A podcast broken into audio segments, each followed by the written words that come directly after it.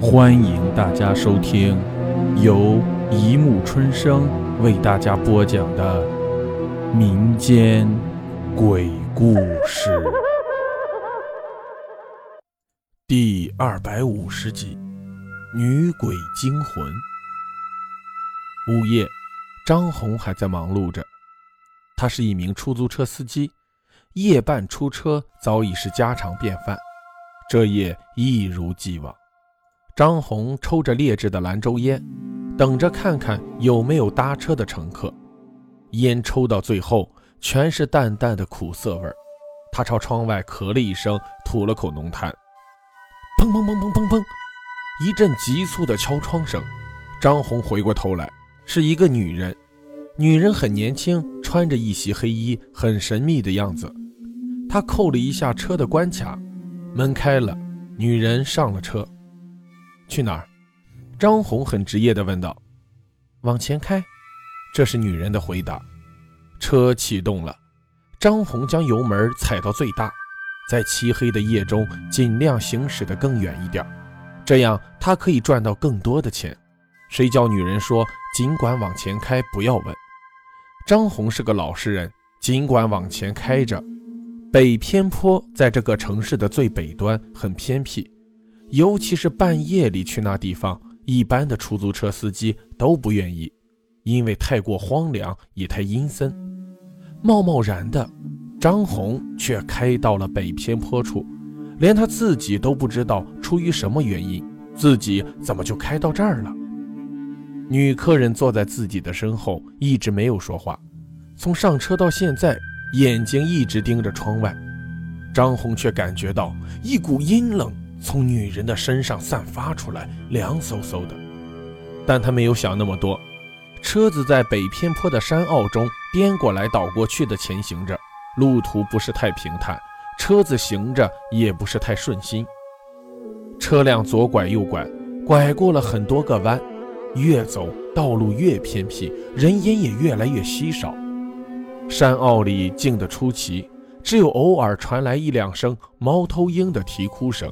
这些啼哭声让张红听得毛骨悚然，比这让他心拔凉的是女人的喘息声，有点古怪，若有若无，不像是一个正常人的呼吸节奏。张红只觉得后背有些发凉。终于，女人说话了：“嗯，到了，下车，钱。”女人一字一顿，言简意赅，多余的话也不说。张红想，这真是个奇怪的女人。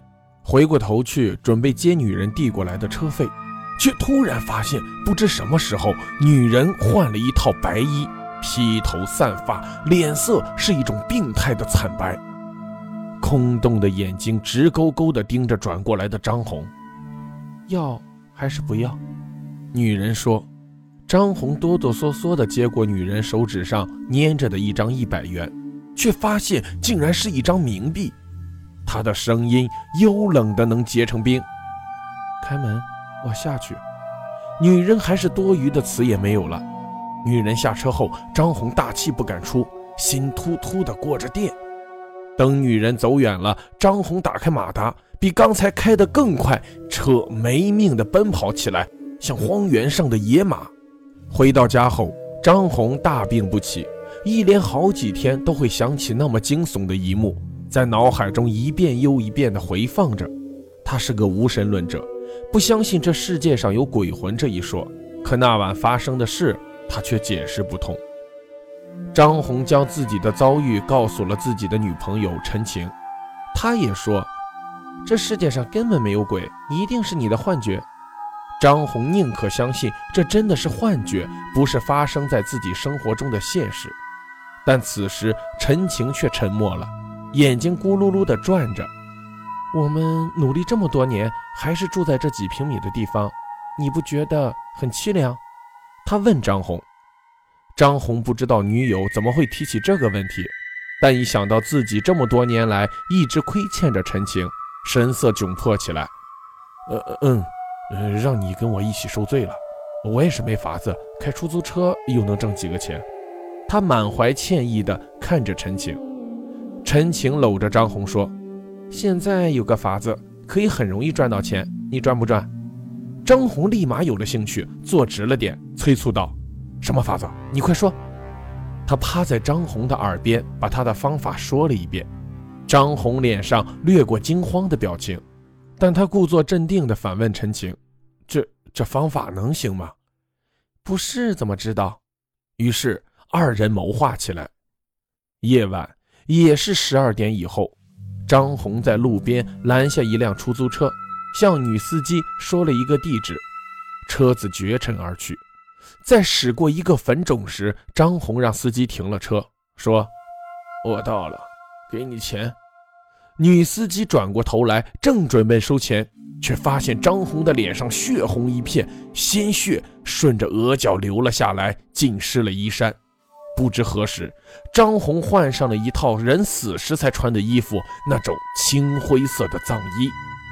女司机脸色苍白一片，瑟瑟发抖地看着这么惊异的一幕，缩着身子往方向盘的地方躲。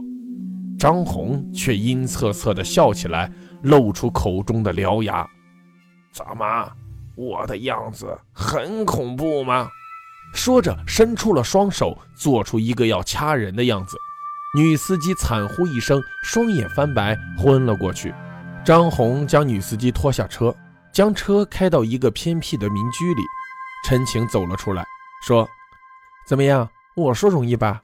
他点点头，走过去，抱着女友进了房子。房间的设施很简陋，没有桌子，没有床，只有一把椅子，上面放着一台笔记本电脑。陈晴已经在五八同城上发了帖子，他说朋友罹患恶疾，急需一笔医药费。有心将旧车出售，望好心人半买半捐，施舍一点爱心。张红和陈晴用这样的方法做成了几笔买卖，日子立马阔了起来。又是一个晚上，一个看上去很实诚的男子堵住了一辆出租车，声称自己要去小南山探亲。司机是个少妇，有点姿色，风韵犹存。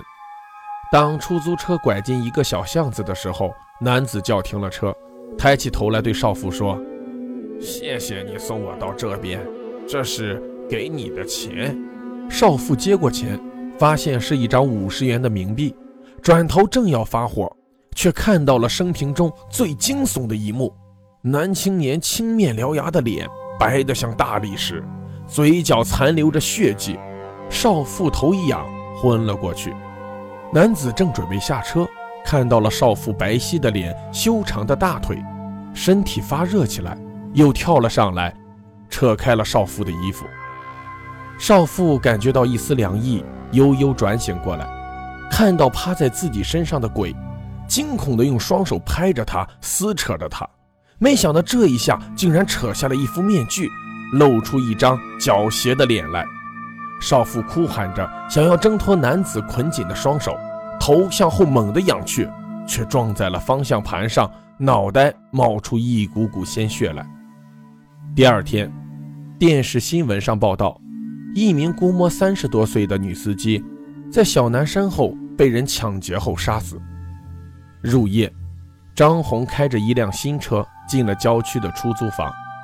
出租房地处偏僻，没多少人经过。张红将车停在院子里，猛按了几下喇叭。陈晴并没有出来迎接他，周围静寂一片，有点不寻常。张红甚至能闻见一股血腥味儿，不好的预感越来越强烈。他屏住呼吸，猫着身子进了民居。